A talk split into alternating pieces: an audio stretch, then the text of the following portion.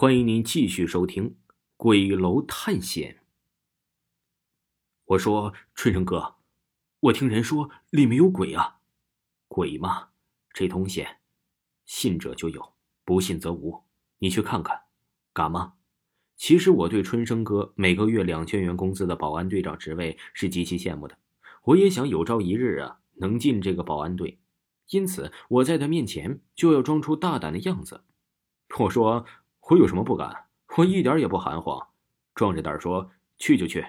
只是我天天都要上班，光凭嘴说可不算呐。白天上班，晚上你可以去看呐。既然不怕，晚上又去何妨？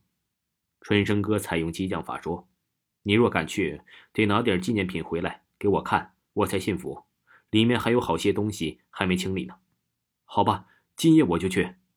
我用坚定的语气回答他：“我的确很想去。”我是一个非常有好奇心和冒险精神的人，我总爱平淡无奇的生活中寻找一些刺激。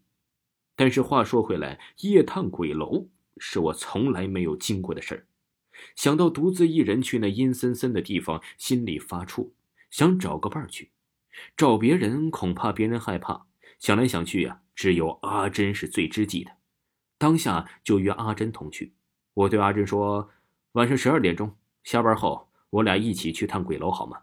可是阿珍听了我的想法，吓得是面色惨白。你疯了吗？我不去，你也不要去，太可怕了。我壮胆的说：“怕什么？有我的。”其实天知道，我硬拉着他，不过是要找个伴壮，壮壮胆而已。经过几乎啊，我整整几天的缠磨，最后阿珍终于勉强的点头同意我一起前去。他说：“我去也好，管着点你，省得你天不怕地不怕。我们见情况不对，马上就退出来。”阿珍比约定时间呢晚了一点出来，一见我迫不及待的就问道：“手电筒你带了吗？”“带了。”“我们真的去冒险吗？”他问道。看得出来，他仍然非常害怕，声音都在微微的打颤。其实我的心里呀，也是有一点紧张。但是更多的是为了租到自己敢住的而又便宜、舒适、宽敞的住所。十分钟后，我俩站在了鬼楼前面。夜色下，这座旧楼比白天看上去显得更加阴森恐怖。两扇楼门是一开一合，里面黑漆漆的，看不到任何东西。阿珍扯着我的衣袖说：“平哥，咱们回去吧，我害怕。”隔着衣服，我都能感觉到他的手。冰凉冰凉的。其实啊，我看着那月色下破败的楼房，心里也有点发怵。但是服输不是我的性格。我说：“都已经来到这儿了，哼，怎么能打退堂鼓回去呢？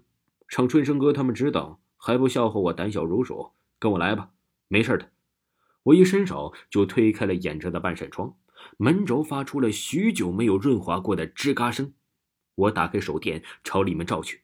楼道里面的结构和我们现在的普通的楼房差不多，这木板的楼阶，我打着手电走在前面，阿珍是战战兢兢地跟在我的身后。楼道里寂静极了，只听见我们的脚步声，沙沙沙沙。我和阿珍拾级而上，登上二楼，正对着门口的是卫生间，门敞开着，一只水龙头在窗子斜照入来的惨淡的月光下散发出闪光。偶尔啊，还滴下了一滴滴水来，发出了微弱的声音。我想，在那样的环境之下，听见却像一个人在呜咽。我想，一定是白天呢，房东派人来修过水管了。厕所门口挂的牌子歪到了一边。厕所是鬼楼，鬼故事经常发生的地方，当然要进去看看了。我拉着阿珍走进去，狭小的空间内几乎是伸手不见五指。我用手电上下扫了一圈，看见几乎所有的角落都积满了蜘蛛网。地上啊是横七竖八的放着几把笤帚。厕所的隔间已经有的是没有了门，有门的也是掉了半边歪斜在墙边。阿珍坚持不肯再走半步，无奈我只好退了出来。